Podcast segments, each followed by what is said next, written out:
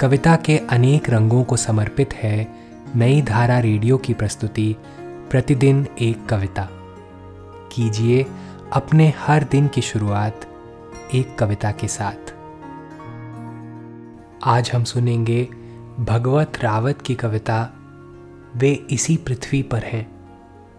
मेरी, यानी कार्तिकेय खेतरपाल की आवाज़ में। इस पृथ्वी पर कहीं ना कहीं कुछ न कुछ लोग हैं ज़रूर, जो इस पृथ्वी को अपनी पीठ पर कछपों की तरह धारण किए हुए हैं, बचाए हुए हैं उसे अपने ही नरक में डूबने से।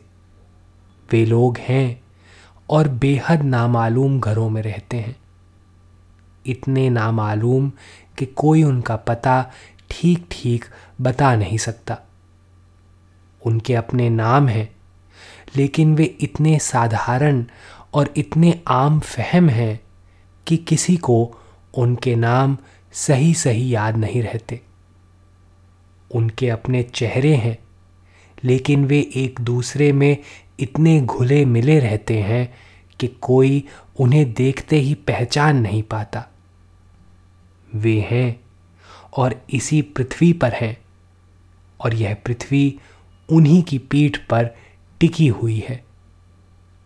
और सबसे मज़ेदार बात तो यह है कि उन्हें रत्ती भर यह अंदेशा नहीं कि उन्हीं की पीठ पर टिकी हुई यह पृथ्वी।